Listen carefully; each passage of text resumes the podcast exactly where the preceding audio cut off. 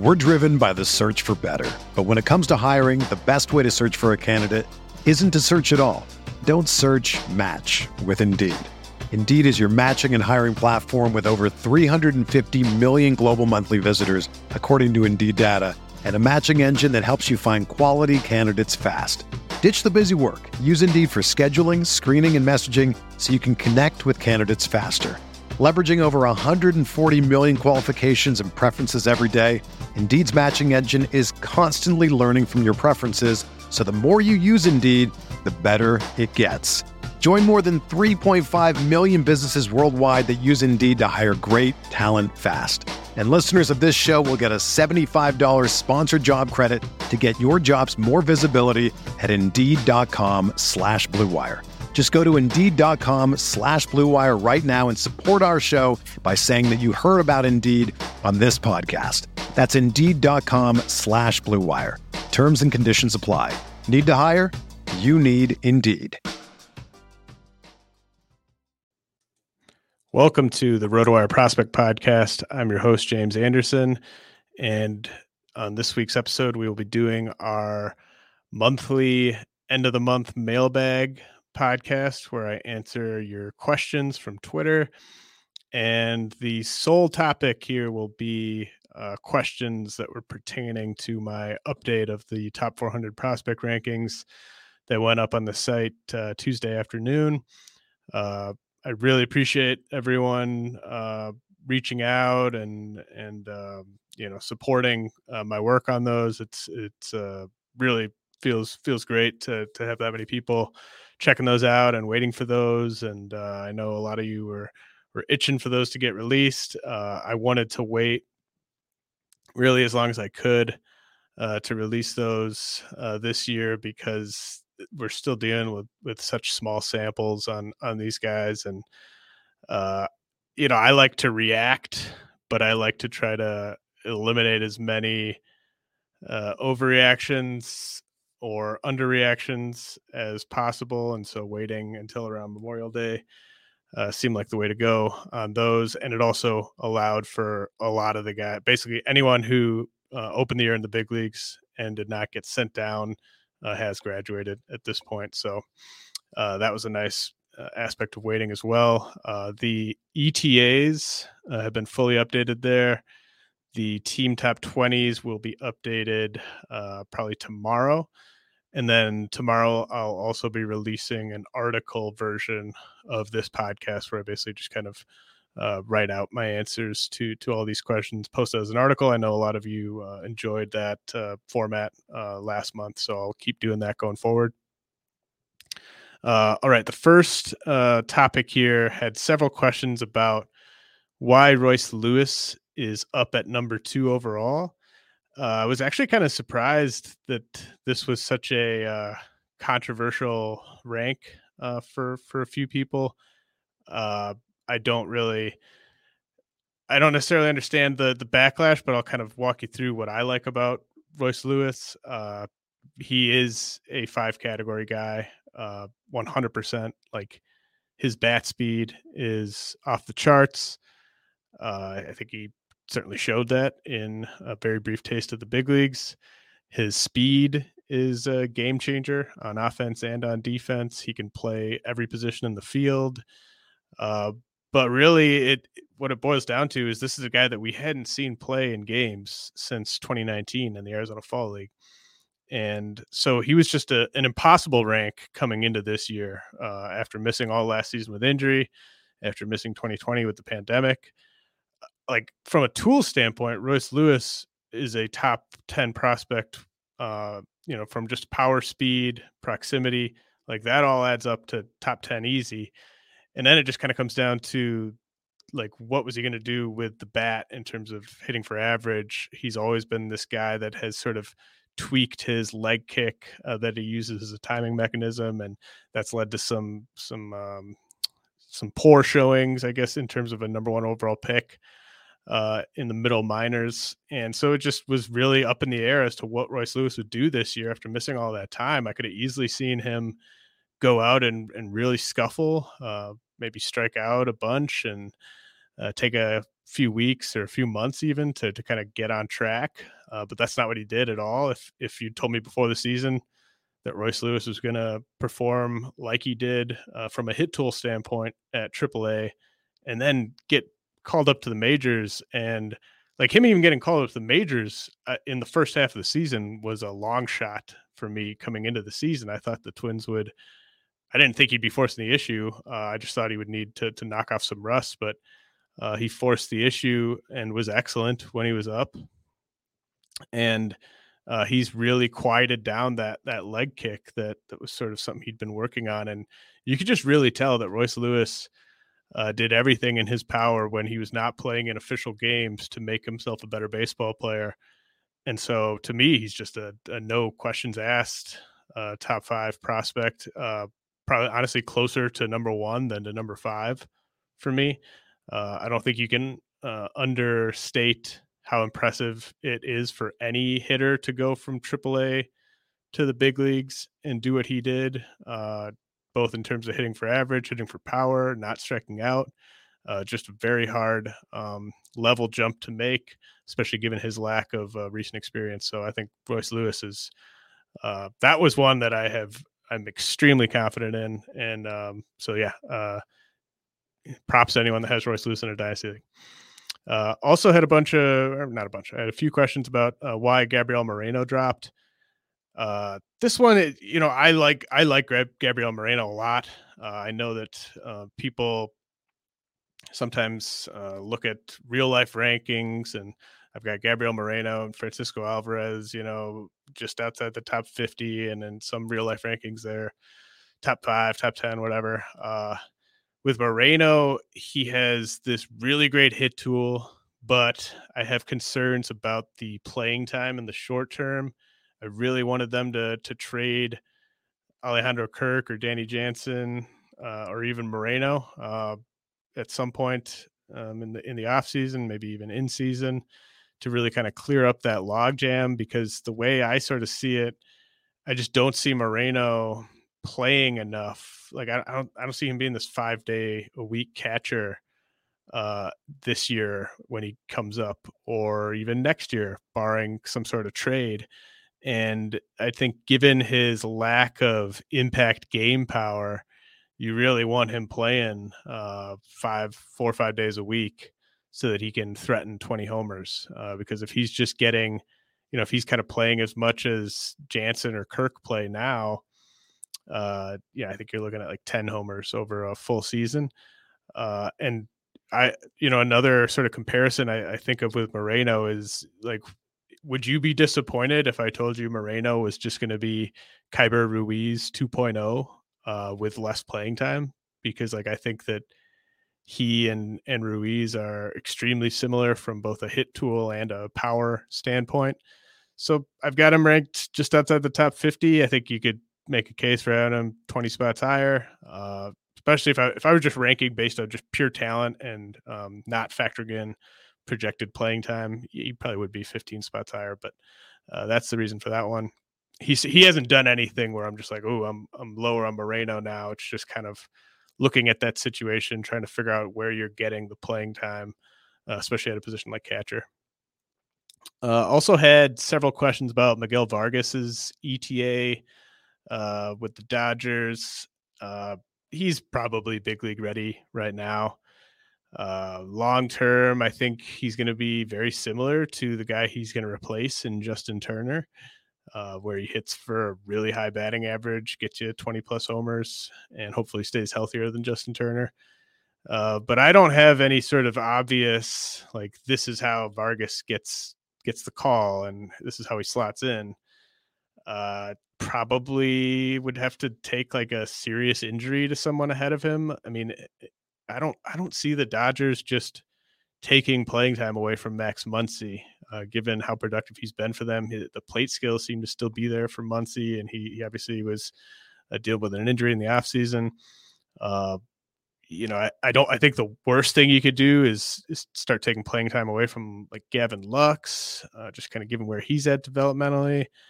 Um, you know, they have some underperforming guys. You know, are they going to take playing time away from Cody Bellinger to give it to Miguel Vargas? Uh, I don't, I don't really see any of those happening. So uh, they the the nice thing about being the Dodgers when you just have this much in terms of big league talent, minor league talent at every level of the minors, every position in the minors is you don't have to rush guys. You can really take your time, and it's it's going to be frustrating for uh, people that have Vargas in, in dynasty leagues, but uh, we might not see him before September. If we do see him this year before September, I would guess it's it's due to a player being injured ahead of him with an injury that's going to take more than a week or two uh, to recover from. Uh, but Vargas is just a, a great uh, long term prospect. Uh, I had someone else ask if I like Vargas as a hitter more than Triston Casas. The answer is yes, very uh, definitively yes on that. Uh, Bob May wants to know what I'm doing right now on Josh Lowe. Uh, do I see him back in the majors anytime soon? And has my outlook changed on Josh Lowe? Uh, I do have some concerns emerging, uh, and it was always a possibility, but I, I, think you have to look at Josh Lowe and be a little concerned that maybe he's a quad A guy. Uh, he will be back up, uh, and he'll probably go back down, and they'll be back up again, and they'll go back down. Like I could see him just being up and down all summer uh, whenever they just need a, a, fresh guy if someone's dealing with a nagging injury.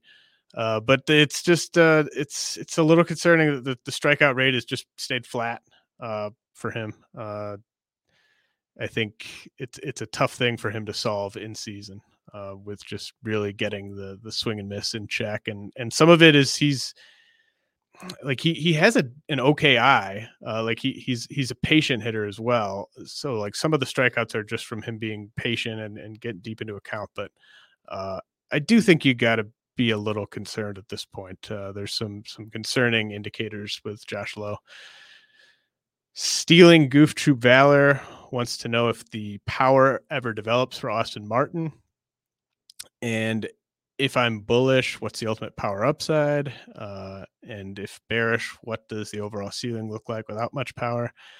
Uh, I do not like. I have Austin Martin ranked uh, just inside my top 50, and I do not think there's a ton of power coming. So I am bullish on everything else. Like I think Martin is he's one of the more unusual prospects uh, I can remember ranking. I think he's kind of like an eight to 15 homer guy. Uh, but the way I would sort of frame his uh, fantasy upside is like, and this is sort of a if it all breaks right type of thing. But imagine if Tommy Edman was an elite OBP guy who was going to lead off uh, basically his whole career. Like that's kind of what I see Martin's upside being. Uh, again, not giving you crazy power uh, probably not giving you many, if any, 20 homer seasons, uh, but hitting, you know, 265, 275, uh, stealing 20 plus bases, scoring 100 plus runs in his peak years, uh, qualifying at several positions, maybe. Uh, I think that's all within range for Martin. He's just got such a uh, incredible bat to ball ability mixed with aggression and success on the bases and an ability to work the count too. Like it's just he's really really good at a few things that are very important and he's not so good at other things that are very important like hitting for power, but I think the things he's good at outweigh the things he's not great at. J.H. Schroeder wants to know how many of these guys should be rostered in Ottoneu 5x5 leagues? Where's the cutoff? Uh, I think prospects one through 13 should all be rostered. Uh, I do think that so like I'll give you an idea of some tiers uh, when I was kind of working on this. To me, uh, Corbin Carroll, Royce Lewis, Riley Greene, Jordan Walker, Jordan Lawlar. That's kind of a tier, uh, a top five, and then Adley Rutschman, Shane Baz, C.J. Abrams, Robert Hassell, Miguel Vargas, Grayson Rodriguez, Alek Thomas, Mackenzie Gore. Uh, that's maybe another tier. So that's one through thirteen. Uh, all those guys should be rostered, even the guys who have no chance of coming up this year. I think they're good enough long term prospects that in Ottoneu I would I would be happy keeping them uh, for for multiple years before they're up. Uh, but then you also have guys like George Kirby, Nick Lodolo, MJ Melendez, Caleb Kilian, Cal Mitchell, who just got the call.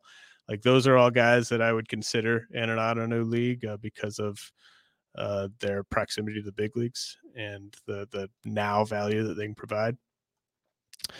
Uh, coworker DJ Trainer uh, snuck this question in. Um, I think he maybe just wanted to see if if I would actually read it on the podcast, but uh, looks like Brennen Davis, Luis Matos, and uh, Coby Mayo all dipped in this set of rankings. Those three guys, plus George Valera and Taj Bradley, were all sent away by you uh, in a trade for Mike Trout in a dynasty league recently, and he wants to know if I would have made that same trade a month ago or two months ago, uh, or if this was a case of me just uh, sort of reacting in the moment and telling those guys.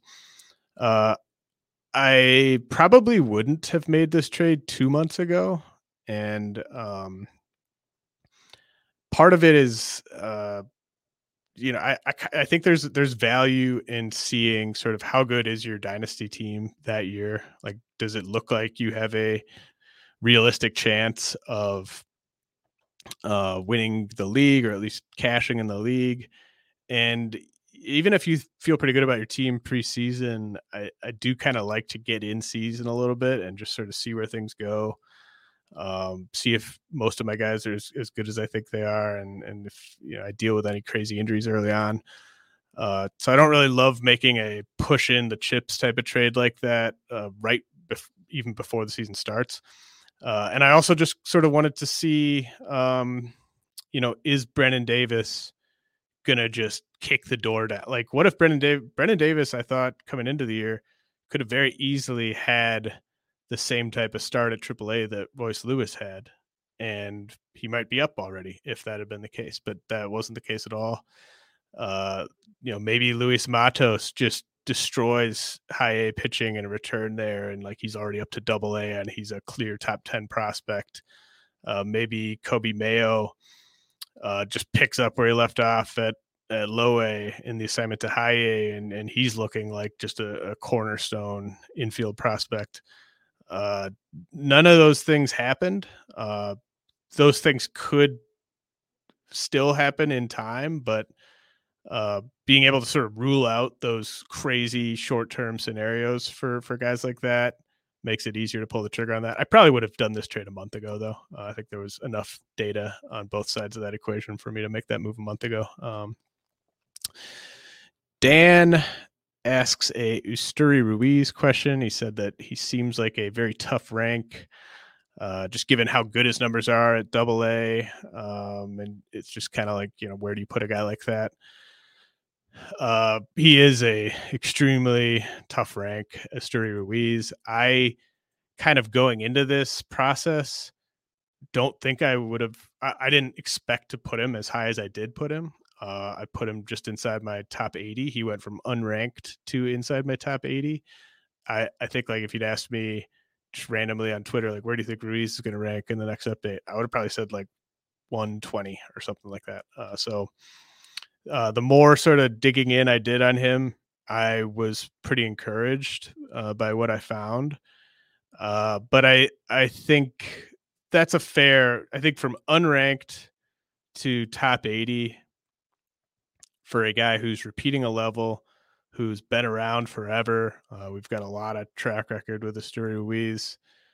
I think that that's I think that's a fair like first step of of endorsement, and I really want to just sort of see uh, how he does at AAA. I assume we'll get to see him at AAA here uh, in June or July, and then sort of how he handles that um, you know change in pitching I think will be uh, important for kind of figuring out where to where to slot Ruiz on the next update. Flunky has a few questions. He says, uh, "What's keeping Robert Hassell out of the top five for you?" Uh, Hassell is a top five caliber prospect to me. Uh, I think what what he is, tools, performance. I think it's it's top five caliber. Uh, but I also think that the guys I have ahead of him are really good too. Uh, it's not it's not meant to be a slight on Robert Hassell that he's not top five. Uh, once Royce Lewis, Riley Greene, Ed Rutschman, and Shane Baz graduate, which I think all three or all four of those guys will graduate probably, uh, if not by my next update, uh, pretty close. uh, then I think you'll see Hassell top five if he kind of keeps doing what he's doing. Um, he wants to know if I'm officially worried about Anthony Volpe. Uh, I'm not worried about Volpe, but I I don't think he's an elite prospect. I think he's a really good prospect. I just I don't see um like he doesn't jump off uh when, when I watch video on him, he doesn't just really pop uh athletically uh or physically to me. I think he's um, I think he's kind of like similar to. I've made this comparison before. I think he's kind of similar to like Gavin Lux uh, when Gavin Lux was a prospect. Um, and uh, he says I'm probably the lowest on Zac Veen that he's seen, um, and wants to know why I have Veen ranked uh, where I do. Uh, I think Veen is Veen's fine. Um, I just I'm not I'm really not sure what he's going to be. Uh, I like sort of feeling comfortable in what I think a player is going to be. Um, and with Veen, you know, I I I don't think the speed's going to age well. Uh, stolen bases have been the thing he's maybe been the most prolific at in the lower levels of the minors. Uh, I don't think he's going to be more than like a 10 steal guy, uh, even early in his big league career. And then I have some concerns about the hit tool. Uh, Coors Field will be great for that, but I, would like to see him. Uh, you know, if he get if he gets the push to Double A and uh, keeps the strikeout rate kind of where it is, I think that would be good to see. Um, but I'm not I'm not sold on the hit tool with Veen, and then he's not getting a ton of game power right now. Uh, I think the power is actually probably what I'm most confident in being there in his big league career uh, and the power is maybe what he's done the least in the minors. So it's just kind of a, you know, it's it's sort of where where's everything going to fall two years from now?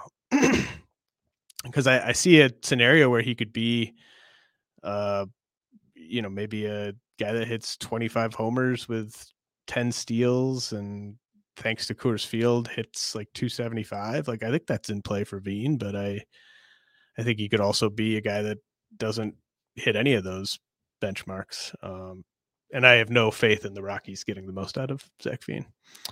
All right, let's head to a quick message from our sponsors. We're driven by the search for better. But when it comes to hiring, the best way to search for a candidate isn't to search at all. Don't search match with Indeed. Indeed is your matching and hiring platform with over 350 million global monthly visitors, according to Indeed data and a matching engine that helps you find quality candidates fast. Ditch the busy work. Use Indeed for scheduling, screening, and messaging so you can connect with candidates faster. Leveraging over 140 million qualifications and preferences every day, Indeed's matching engine is constantly learning from your preferences, so the more you use Indeed, the better it gets. Join more than 3.5 million businesses worldwide that use Indeed to hire great talent fast. And listeners of this show will get a $75 sponsored job credit to get your jobs more visibility at Indeed.com slash BlueWire. Just go to Indeed.com slash BlueWire right now and support our show by saying that you heard about Indeed on this podcast. That's Indeed.com slash BlueWire. Terms and conditions apply. Need to hire? You need Indeed. The best way to learn a language? Immersion. Living where the language is spoken and using it every day. But if that's not in the cards this year, you can still learn a language the second best way, and that's with Babbel. Be a better you in 2024 with Babbel, the science-backed language learning app that actually works. Don't pay hundreds of dollars for private tutors or waste hours on apps that don't really help you speak the language. Babbel's quick 10-minute lessons are handcrafted by over 200 language experts and help you start speaking a new language in as little as 3 weeks. Babbel's designed by real people for real conversations, and their tips and tools are approachable, accessible, rooted in real-life situations and delivered with conversation-based teaching so you're ready to practice what you've learned in the real world.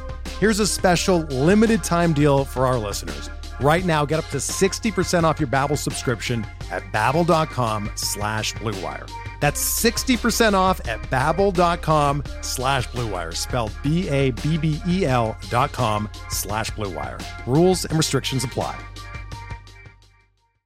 Another day is here, and you're ready for it. What to wear? Check. Breakfast, lunch, and dinner? Check. Planning for what's next and how to save for it? That's where Bank of America can help. For your financial to-dos, Bank of America has experts ready to help get you closer to your goals. Get started at one of our local financial centers or 24-7 in our mobile banking app. Find a location near you at bankofamerica.com slash talk to us. What would you like the power to do? Mobile banking requires downloading the app and is only available for select devices. Message and data rates may apply. Bank of America and a member FDIC.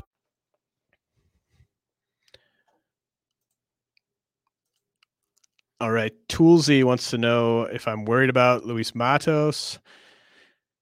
Um, I I was actually very happy to hear that Matos is dealing with a quad strain and not something more serious. I was glad to to see that info before I released the rankings. Um, I I think he'll be fine. Uh, and I don't think anything about his ceiling has changed, but I also think it's fair to move healthy performing players with similar risk reward uh, equations past him right now. I mean, I, I don't, it's not like he was striking out a ton or something. I, I really think he just got off to a slow start, but you know, now he's not playing and uh, probably unlikely that Matos uh, forces a promotion to double A anytime soon. Whereas I think there was a chance coming into the year that he could already be at double A. So just a little behind schedule. And then uh, Toolsy also wanted to know uh, what I think about Jarred Kelenic at this point. Uh, I, am really worried about Kelenic. Uh, so I've probably told plenty of you to accept Kelenic trades in the past few weeks, but yeah, I mean he could turn it around, but uh, I I'm at the point with Kelenic where I would take a really solid offer if if one was out there. Uh, Dungeon Master 28 said uh, Nick Yorke is holding steady despite less than stellar superficial stats. Do you see something in the process metrics to keep you confident in his bat? Uh, I I think it's just with a lot of the and lots of questions about you know you know did you move this guy down too much because he was struggling or you know are you worried about this guy? Uh, I I try to look at each player individually. Um, and sort of just see where I'm at versus where I was at coming into the year.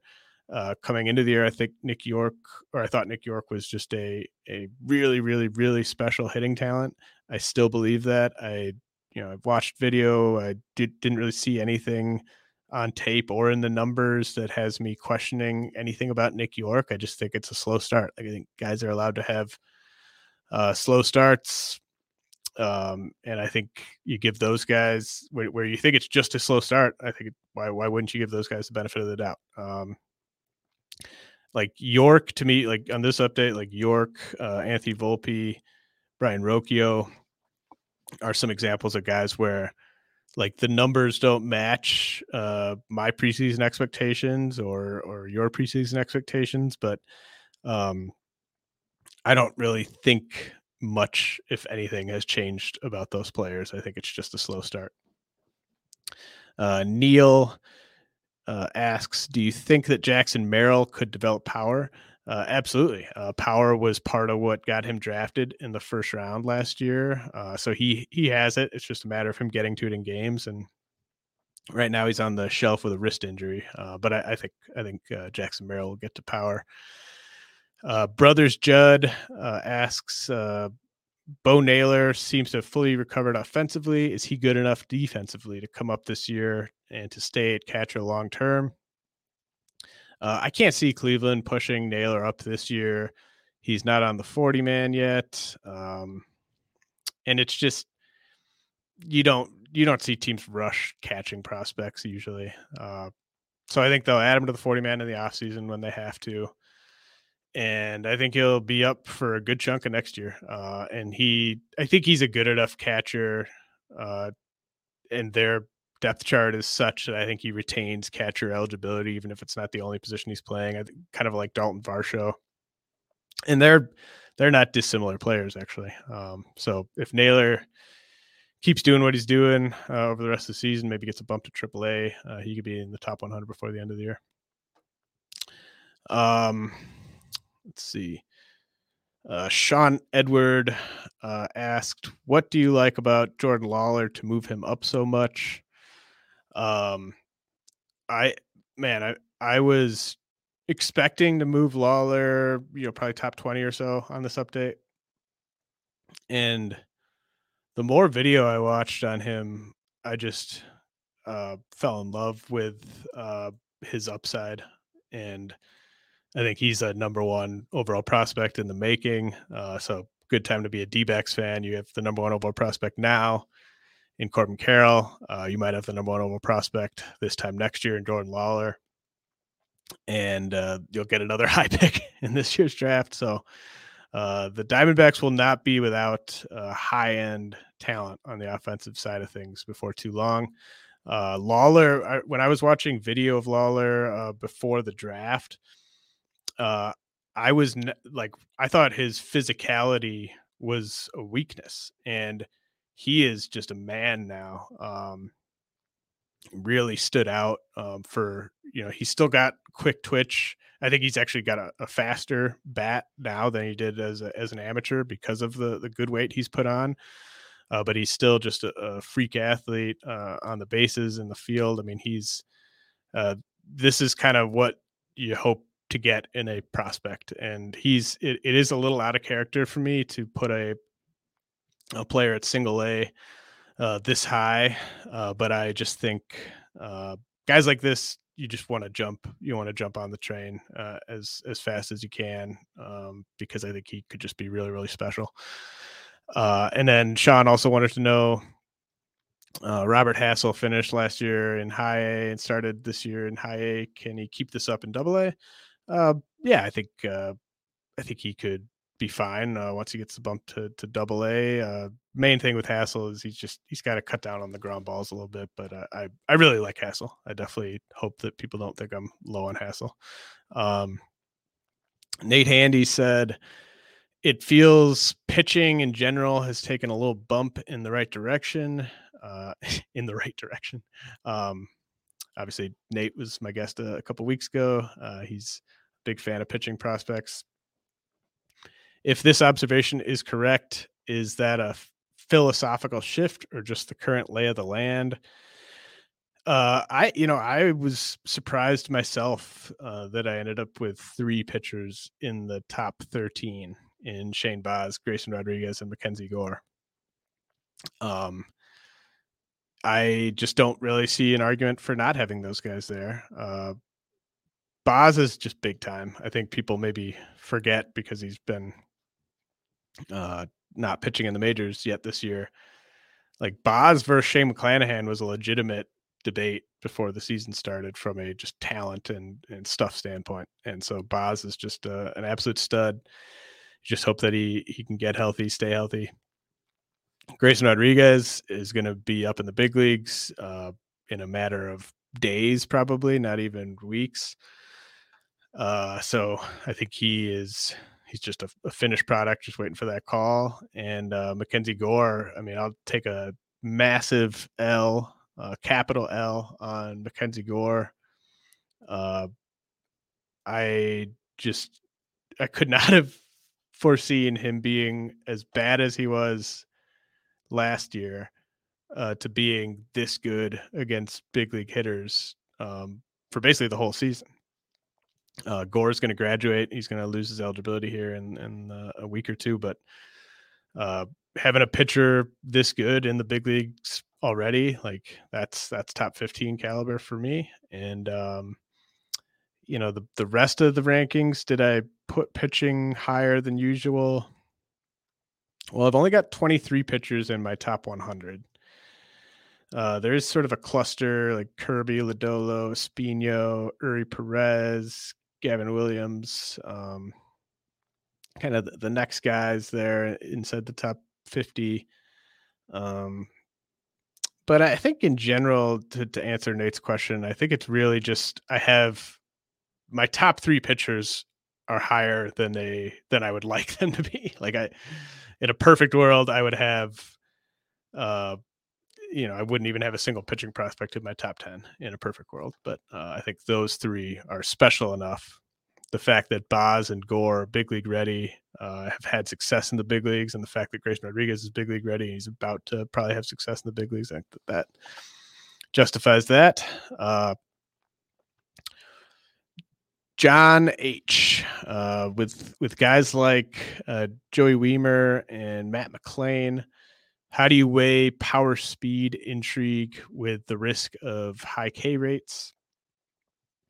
Uh, I think Matt McLain is. I'm I'm a little concerned that he's selling out for power a bit uh, because like you always want the hit tool to develop first uh, because for most of these guys, like power's in there and I knew that power was in there with McLain, but I didn't want him to be trying to hit a home run every time up at, the dish. And now he's striking out too much. And I think he maybe fell in love with how much power he was getting to early in the season. So, like, if McLain had just kept the strikeouts in check, he'd probably be top 30 for me right now, even with half as many home runs as he's hit this far, thus far. I mean, the, the speed and the hit tool are the, sort of the main selling points of McLain, with the expectation that he's a 15 to 20 homer guy.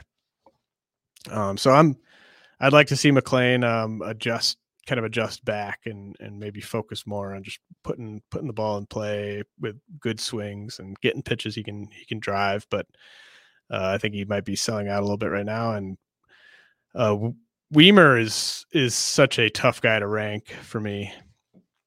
Uh, he's such a freak tool shed and he just keeps producing so much that I just I kind of want to keep him in the middle of the top 100 uh, while he just stays on this crazy level of production. I'm not you know I'm not sold in the hit tool. Uh, he might end up being a quad A guy. Like he we talked about Josh Lowe being a quad A guy. Uh, Wiemer could easily be that. Uh, but there's no like the amount of elite prospects is fewer than most people think. The uh, the bust rate of guys between like 20 and 50 or even you know like 20 and 80 it's really high. I think it's higher than people uh, would estimate. And so Wiemer could bust. Wiemer could also just be a total fantasy monster. Uh, so I just I'm kind of putting him. I think I have him like around 60 uh, that's knowing full well that he could amount to absolutely nothing. I just think he has to be in that range while he's producing like this. Uh, Steve G uh, wants to know how I separate guys who are pop ups who will stick as opposed to one year wonder pop ups who flame out.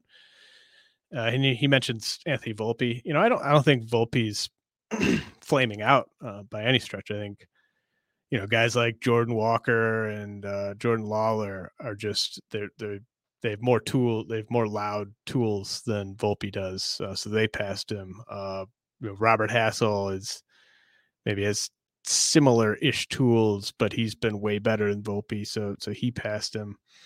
Um, but I think in terms of like pop up guys this year, like a couple guys sort of stand out to me that went from unranked to inside the top 100, where I would I would say that they are pop up guys, even though I've had them ranked at, at times in the past. But just to go from unranked top 100, uh, Lenyn Sosa with the White Sox and Jacob Amaya with the Dodgers, uh, they both just check a lot of boxes from just the you know the stats, but also the eye test. Like uh, when I watch Sosa and Amaya, I think it kind of aligns with uh, how productive they've been this year. Just really explosive swings. Amaya uh, has really, um, I, I, forget who had the report. It might have even been Jeff, uh, but someone at BA had, uh, yeah, I think it was Jeff actually. I had a report on him at BA talking about how he kind of uh, optimized his uh, launch angle and is just uh, taking much better cuts and uh, I just I see it, and they both have a combination of power production and and low K rates uh, at you know upper le- against upper level pitching that I, I'm I'm a believer in. So I think um, you just kind of want you want the person to be able to check all the boxes uh, to kind of believe in the pop up guys. Uh, like I don't really believe in uh, Moises Gomez, who's another guy that I have had ranked in the past, but uh, went from unranked to ranked uh, because of his production at Double A. But like I think Gomez is is the type of guy where I'm just not really a believer, um, at least yet, uh, because of the the strikeouts. Uh, Andrew Redding, a friend of the pod, uh, says, I'm thinking of trading Henry Davis, but I already have uh, Keibert Ruiz and Francisco Alvarez. I'm not sure I need another catcher. Uh, I would maybe just try to trade Alvarez for Henry Davis. Uh, I think a lot of a lot of people would take Alvarez over Davis. I would take Davis over Alvarez. Um, but you definitely don't. I wouldn't want to have all all three. Uh, that's for sure. Uh, when Forrest Whitley come and Andrew also want to know when Forrest Whitley comes back, do you think he still has the potential to be a top pitching prospect? Uh, totally. Like I, I could see a scenario where by uh, the end of August, Forrest Whitley is a top 75 prospect for me, or just off the rankings completely he's in a very volatile spot right now. Um, almost kind of like a well, this I don't know. This is maybe not fair to Royce, but sort of a pitcher version of Royce Lewis, where I just have no idea what Forrest Whitley's going to look like when he comes back. I could see him just shoving. I could see him not being able to throw a strike, and so he's kind of in limbo right now in, in the middle of the top 400. Uh, but I wouldn't I would not rule out Forrest Whitley um, really reestablishing his value. Ulysses wants to know uh, what my forecast is for Ken Waldichuk with the Yankees. Uh, he says maybe a number two starter. Uh, I I don't know if I'd go that high, but I, he's he's definitely a starter. Uh, he's trending up. I mean, I maybe even could have put him higher. I think I put him like around 150. Uh, but Waldichuk is is trending up, and I, I could see him being like a mid rotation guy. It's just the Yankees have all these guys, there's only so many spots in the rotation. So I think uh, like Hayden Wesneski gets a look before him. Um, you know, JP Sears is a guy that I I have interest in, even in uh, redraft leagues right now. So they, have got a lot of options in that rotation here coming in the coming years. Uh, Ulysses also said uh, back two years ago or so, I recall you liked Tarik Skubal the most of the big three in Detroit. Uh, what do you think his ceiling can be? Uh, I think you recall incorrectly. Uh, I have been, uh, I would say, bearish on Skubal uh, this whole time, if if I'm remembering correctly. And so I kind of have this joke on the XM show with with Clay that I'm I'm not going to take my L on Skubal until uh, we get to the All Star break. But yeah, I mean, basically, it was wrong about Tarik Skubal. Chef Lexvold, uh, ETA for Corbin Carroll. Odds he debuts in 2022. I think we see Carroll break camp in the majors next year. Uh, I do not think we see him up this year. We might if the Diamondbacks were real contenders, uh, but I don't really think they are. So um, I, I just you almost never see teams of the Diamondbacks caliber uh, start the clock on a on a prospect like that. Um, Matt Mason would love to hear your thoughts on Jackson Chourio with the Brewers. Uh, Chourio um, is, you know, doing as much as you can do in a very small sample. Uh, I know he looked good in uh, extended spring training before getting assigned to, to single A, but uh, he's he's super tooled up. Um, could be a five category guy. Uh, just very tough guy to rank. Like I wish I had another hundred plate appearances of of Chourio uh, before having to to slot him in, but uh, a good kind of back back of the top 100 lottery ticket for sure. All right, Dawes Williams uh, wants to know if I am downgrading Brewers' offensive prospects at this point. Seems like a terrible recent track record with uh, Wiemer the only bright spot, and he lists a lot of uh, Brewers Brewers hitting prospects who have not panned out, and he's wondering if that's why I'm not buying into Felix Valerio. Well, uh, I mean, I've had Valerio ranked uh, for a while, but in terms of this season, he's hitting 210, 276, 360 since April 15th. So I think this might be another case. It's not coming with the same strikeouts as McLain, but you'll recall Valerio had like three or four homers in the first week of the season. And I think he maybe fell in love with that a little bit too much and forgot about his bread and butter, which is just uh, putting the bat on the ball, hitting for a high average, uh, letting the power come when it comes. Um, so I, I think Valerio's performance basically uh, over the majority of the season is why I'm not really buying into him. But um, yeah, I think the Brewers they there's no denying at this point that they have a bad track record when it comes to developing hitting prospects. I think with uh yeah, I think Garrett Mitchell that might have just been a bad pick. Uh I would I would maybe put it more on the decision to take Garrett Mitchell than their developmental failures with him um, because he needed to have his swing overhauled when they took him, and so far he hasn't been able to overhaul it. Uh, but yeah, I I don't know if I'm quite to the point where I'm downgrading them. It's still like they're they're not a bad org. Uh, I I don't know. I think Sal Frelick is another one where it's like, uh, is that going to end up looking like a great pick? Uh, I don't know. Um, Jackson Chourio, his development I think could go a long way. Uh, and Joey Joey Wiemer, as I said, like that's looking like a bright spot now. He could very easily um, end up busting. So uh, we'll see. But yeah, I mean, the, it's a it's definitely been a weakness to this point with the Brewers. uh, Paul asks, has the level of competition improved in AAA from last year? Uh, if a prospect is dominating in Double A, is that more impressive than doing it at AAA? Uh, no, I I think uh, the pitching at, at AAA is better right now than it was for most of last year. Uh, remember, like last year, uh, you had uh, pitchers who were building up after not pitching uh, for for most of 2020. Uh, you had a lot of uh, injuries in the big leagues, forcing guys up, and then you just kind of had um, diminished quality of guys there right now. So I, I, think it's better at AAA right now than it was uh, for most of last year. Uh, but I would, and I'd still rather, I'd, I'd rather a hitter, assuming they're the same age, I'd rather them be dominating at AAA than at, at AA. Um, Buck wants to know uh, why Kahlil Watson fell so significantly.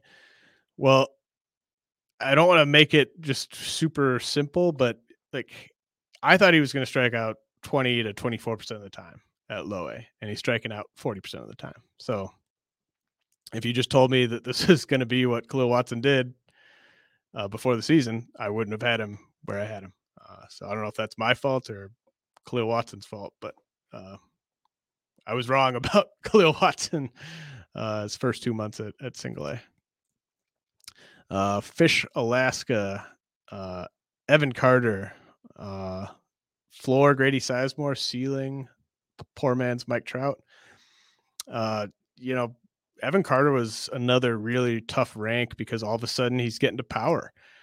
And the whole idea with Evan Carter was that he was going to be kind of a, a leadoff hitter, speed, OBP type, where power was the weakest category. And, you know, I, I don't know how real this all is, but like I would I would not be shocked if Evan Carter was a top 25 prospect at the end of the year.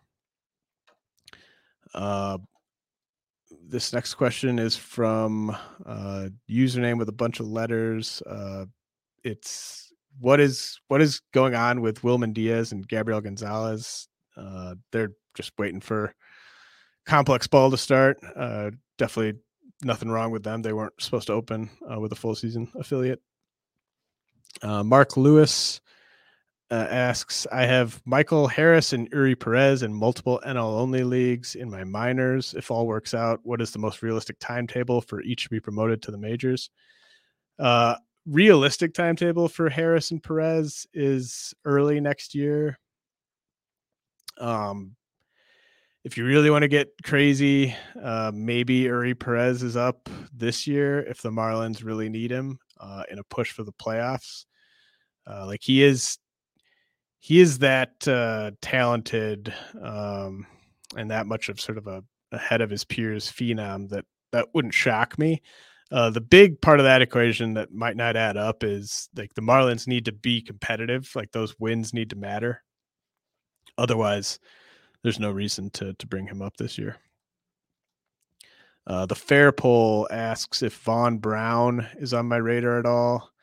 Uh, yeah, he he's on my radar, but he turns 24 in June and he's still at single A. Um, so he could join the rankings uh, if he mashes at high A, but even then, I'd probably be back half of the rankings. Uh, Tony is surprised that Jay Allen did not move up. Uh, Jay Allen is basically kind of doing what I thought he'd do, not necessarily like across the board, but like this level of production uh, is sort of what I was hoping Jay Allen would do. Uh, the OBP is maybe ahead of where I thought it'd be. The power is not is not quite where I would hope it would be. So I think it's just kind of been a a passing grade for for Jay Allen. Uh, very talented prospect. Uh, Orelvis Martinez. He wants to know, like, you know, if it's just a matter of the Blue Jays being too aggressive and promoting him too early. Uh, this is maybe sort of confirmation bias on Elvis Martinez. Like, I just have always been uh, skeptical of the hit tool. So, um, yes, he's very young for double A. Um, he could right the ship, uh, but I think the Jays really know what they're doing when it comes to assigning guys. So I don't, I don't really think it's all on them being aggressive with his assignment. Um, I think there are some some legitimate concerns about whether he's gonna ever have better than like a fringe average hit tool. Uh, Paul McLaughlin uh, asks about Caleb Kilian uh, and Connor Seabold. Seabold with the Red Sox, Kilian with the Cubs. Uh, when do they make the show and how good are they? Uh, Seabold's more of a back end guy, swingman type, but he's out right now with a pectoral injury. So I don't know. I think you have to worry about him in the short term. Uh, Caleb Kilian is great. Uh, love Kilian. Uh, I think he, if I had to guess, I'd say Kilian is up in June. Uh, he's really um, been the pitcher over his last like four starts or so that I was expecting. Uh, the velocities all the way back, I, I think, and uh, he's just been really effective. So I think the Cubs find a spot for Kilian in the rotation uh, within the next month or so. Uh, Dr. Octagon Cards said, uh, glad to see Colt Keith made a jump onto the list. Curious to hear your thoughts on him. Uh, Colt Keith is playing second base and third base. Uh, the Tigers high A affiliate. Uh, really solid all around hitter.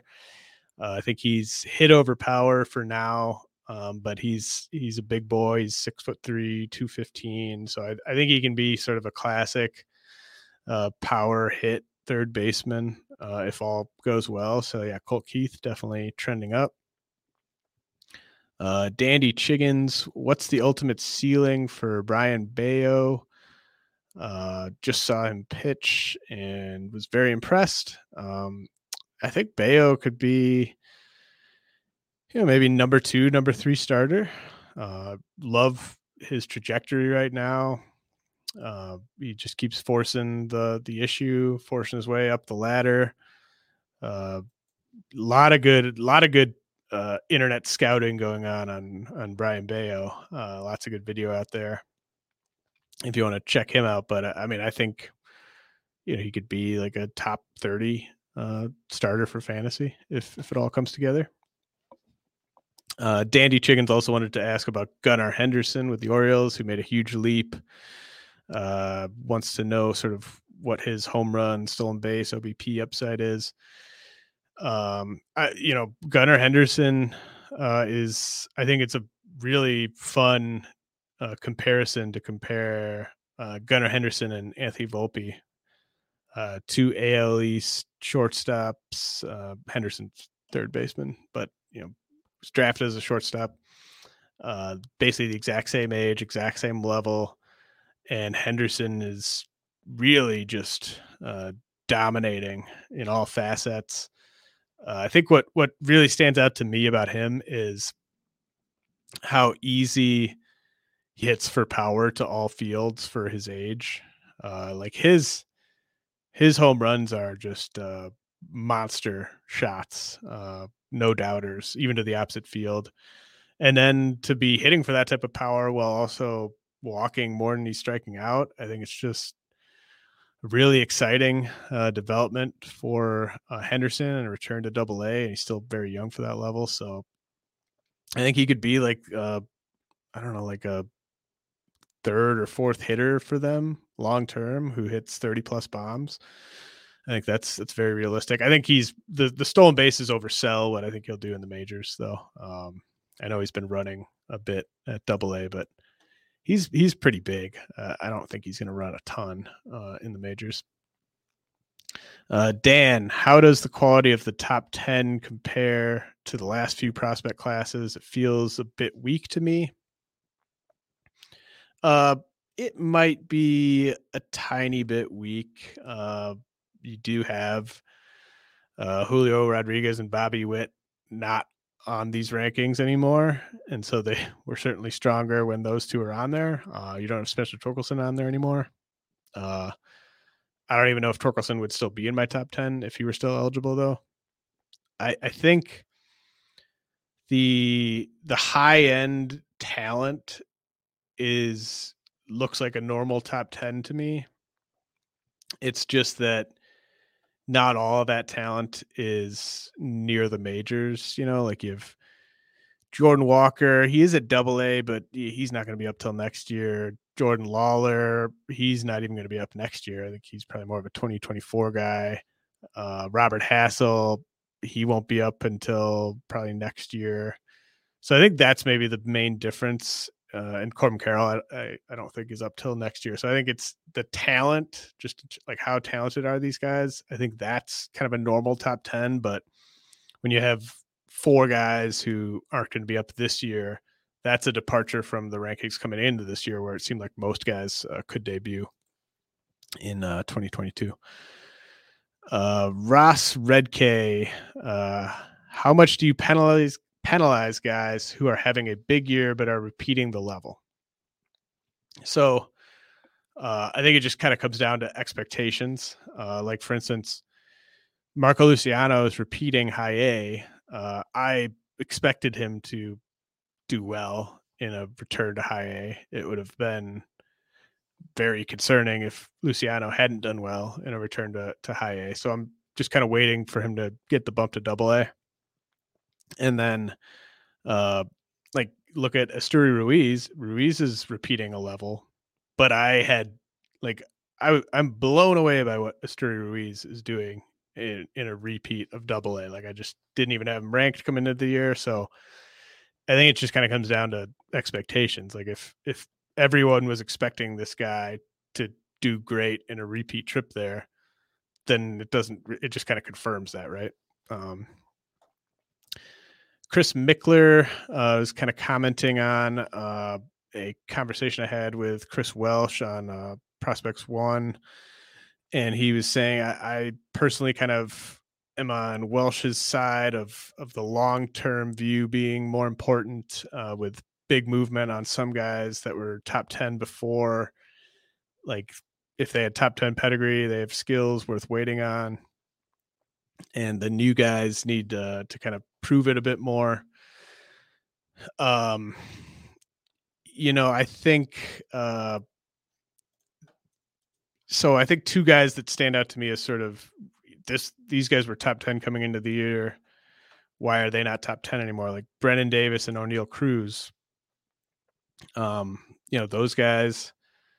Uh, just I think there's enough red flags there. Uh, generally related to both of their hit tools uh, that I don't think you have to be patient on them. Um, like Miguel Vargas deserves to be a top 10 guy. Uh, Robert Hassell deserves to be a top 10 guy. Uh, CJ Abrams and Shane Baz were already t- top 10. Adley was already a top 10 guy. Um, I've covered, you know, Corbin Carroll. I think most people agree is the number one prospect now. Riley Greene was already there. Uh, so I guess maybe your three guys that you would take issue with might be like uh, Royce Lewis, Jordan Walker, Jordan Lawlar. Um, like Lewis has superstar upside, has first round fantasy pick upside, and he's basically big league ready. Um, so I think that he's a no brainer. Uh, Jordan Walker, uh, I just think it's so underappreciated how ridiculous it is for him to be as good as he's been at double A right now.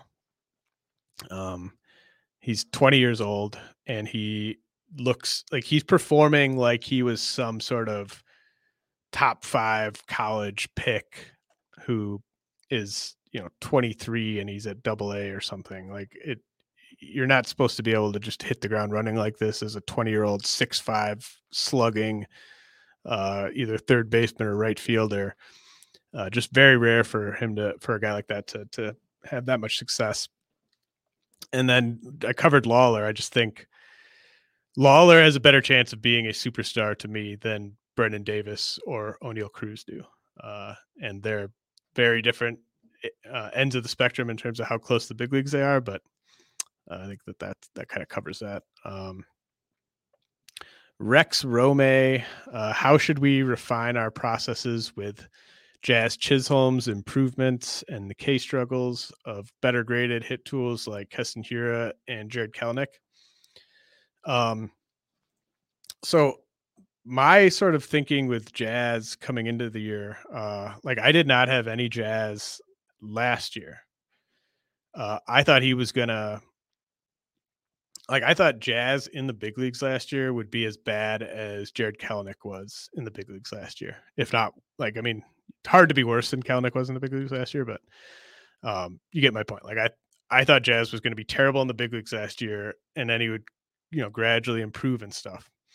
Uh, but Jazz was quite uh, competent. I would say is is a solid word for what he was in the big leagues last year, and that impressed the hell out of me uh, because he was just way sort of ahead of schedule, and he was adapting to this increased level of competition uh, at a rate that you just don't typically see. Um, and so I it just kind of opened my eyes on jazz. Uh, whereas with Keston Hiura and Jarred Kelenic, uh, when those guys struggled, they weren't. There was nobody thought those guys would be as bad as they were when they started struggling, right? So, um, I think uh, that's maybe more of the lesson is just kind of we should evaluate these guys based on what was the what was a realistic expectation before they struggled.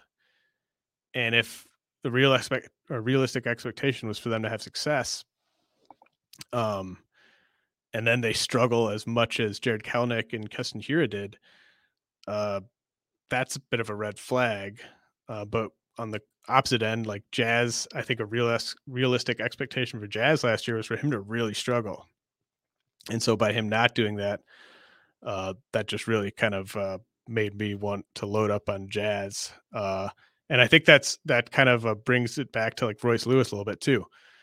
Like I don't think there were real expectations for Royce Lewis this year. I think I don't think anyone really knew what to expect. And so for him to be this good, it's just really kind of outrageous when you think about all the context involved, how much time he missed and how much he struggled in past seasons. Uh, Rex also wanted to know. Um, I know it's a bit of a folly, but are there any uh, reliever prospects you consider close and of quality? Uh, I put Francisco Morales of the Phillies back on the rankings as a relief only prospect. I think uh, you look at like the Corey Knebel contract. Uh, Morales could be getting saves for the Phillies as early as next year. So uh, there's there's one to keep in mind. Uh, he also wanted to know if I think more teams should be pursuing uh, the Brewers' strategy of bringing uh, SPs up to the uh, big leagues through the bullpen for experience. I think it's you know team by team you can do different things, but I think it's clearly paid off for the Brewers to do that.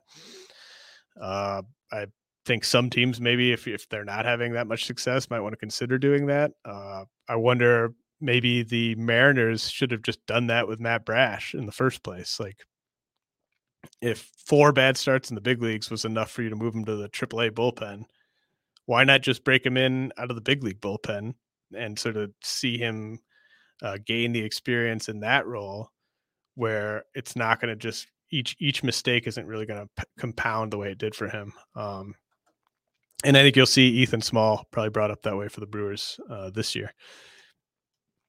Uh, Wessling uh, wants to know where Luis Garcia of the Nationals would fall on this list if he were eligible.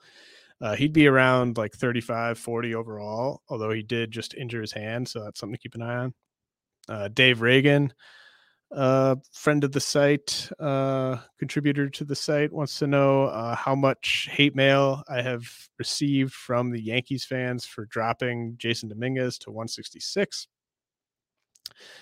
Uh, honestly, like zero, but it might be because I already have them muted or because they already have me unfollowed, unsubscribed. You know, I, I don't know. Uh, but no, I think yeah, nobody's really um, complained about where I've got Dominguez. Uh, probably because I had him lower coming into the year, and uh, they can't really uh, find any fault in that. Um, Mark Vogel wants to know if Corbin Carroll is on the J Rod Witt tier of prospects who you would uh, trade only for a king's ransom.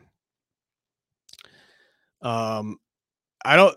I don't think Carroll's as good of a prospect right now as Julio Rodriguez was coming into the year, but I do think he's as good of a prospect now as Bobby Witt was coming into the year. Um, so I don't know if that that works for the context there, but yeah, I think if you're rebuilding, you should be trying to trade for Corbin Carroll. If you have Corbin Carroll, eh, trading him now, like it better win you your league uh, and give you pieces to to potentially win the league next year. Uh, okay, and then I want to just kind of close it out with uh, you know, I I love I love you guys. Um, you guys uh, really helped me by uh, pointing out um, you know mistakes or potential errors that I might have made, um, and or just bringing things to light. And so this is kind of like an ombudsman portion of the show. Uh, Notorious DAD uh, was wondering about oh, Reginald Preciado of the Cubs, like if he really needed to fall as far as he did. And as soon as he sent me that, I was just like, oh shit! Like there's no reason Preciado like that was just a, a mistake. Like, I mean, if you you're ranking 400 guys, uh, well, really, like you're ranking like 500, 600 guys um, in a process like this, you know, you're gonna you're gonna just make mistakes. Um, and I just knew right away. Uh, Preciado shouldn't have been. I think I had him like around 290. Uh, I moved him up to around 190. Uh, so I just overreacted there. Um, so I I took a bad rank of where Preciado was, and I gave it another bad rank by putting him down to 300. So I appreciate you uh, bringing that up. Notorious DAD. Um, Preciado has been uh, performing a little bit better uh, this month, and so I, I think it was just kind of a like I'm burying this guy, um, but I I I overburied him. Uh, put it that way. And then uh, I just want to list off some prospects who people brought up as like this guy should be ranked. Um, uh, Alejandro Osuna, uh, outfielder with the Rangers, who's performing very well as a 19 year old in in uh, low A. Uh, I actually don't know much about Osuna, but I think he certainly has a statistical case to be in the top 400. Uh, Jordan Diaz, third baseman with the the A's. Um, he's always like the thing with for me with Jordan Diaz is I've had him as like my best prospect available in like multiple dynasty startups and I just always pass on him. So I took him off the top 400 coming into the year. Uh, just cuz like I, I the the stats always were more impressive to me than whenever I'd watch him and just the raw tools, but yeah, I mean, you can't really argue with what Diaz is doing right now at Double A. Uh, so I think there's there's a case for him to be like in the top 300 or so. Uh, Blaze Alexander uh, with the Diamondbacks. Uh, I I'm still not that impressed by the plate skills with Blaze, and that's kind of always been his issue in the past. So, uh, you know, kind of borderline as to whether he should be on the top 400. Um, Enmanuel Valdez, uh, infielder with the Astros, putting up uh, monster numbers at Double A, I believe uh, yeah, I think you know he he's a smaller guy, but he's got some juice in the bat. I think there's a decent case that Valdez should be ranked right now, uh, maybe even you know top 250, 275, something like that. Uh, and then Ryan Ward, uh, outfielder with the Dodgers, a guy that I've had ranked in the past. Um, that system is just so crowded. It's it's tough to know like which because they have at every level of the minors, the Dodgers have like four or five guys who are a little old for the level or putting up monster numbers. Uh, it's tough to you know decide which of those guys to to rank and which ones not to. But I think there's there's certainly a fine case for Ward to be again kind of in that 250 to 350 range. Uh, so I appreciate appreciate all those uh, suggestions and everything. Um, yeah, keep them coming uh, for the next update. Uh, and like I'm not gonna not going to bat a thousand, not to come close to batting a thousand. So definitely, um, you know, hold me accountable. Uh, but don't don't go overboard. Um, just hold me accountable when you when you really think it's it's something I might have missed. Um, all right, that'll do it. Uh, really appreciate everyone uh, tuning in. And like I said, the the ETAs are updated on the top 400. I'll be updating the team top 20s here um, in a day or two and article is going to be going up uh, tomorrow and then uh, i'm going to take a you know mini vacation for memorial day weekend uh, go up to door county uh, chill in the backyard do some grilling and stuff like that but then uh, then it'll be time to update the dynasty rankings uh, and that'll be a painstaking mission but i'll get that done next week talk to you guys, guys later for the ones who work hard to ensure their crew can always go the extra mile, and the ones who get in early so everyone can go home on time. There's Grainger, offering professional grade supplies backed by product experts so you can quickly and easily find what you need.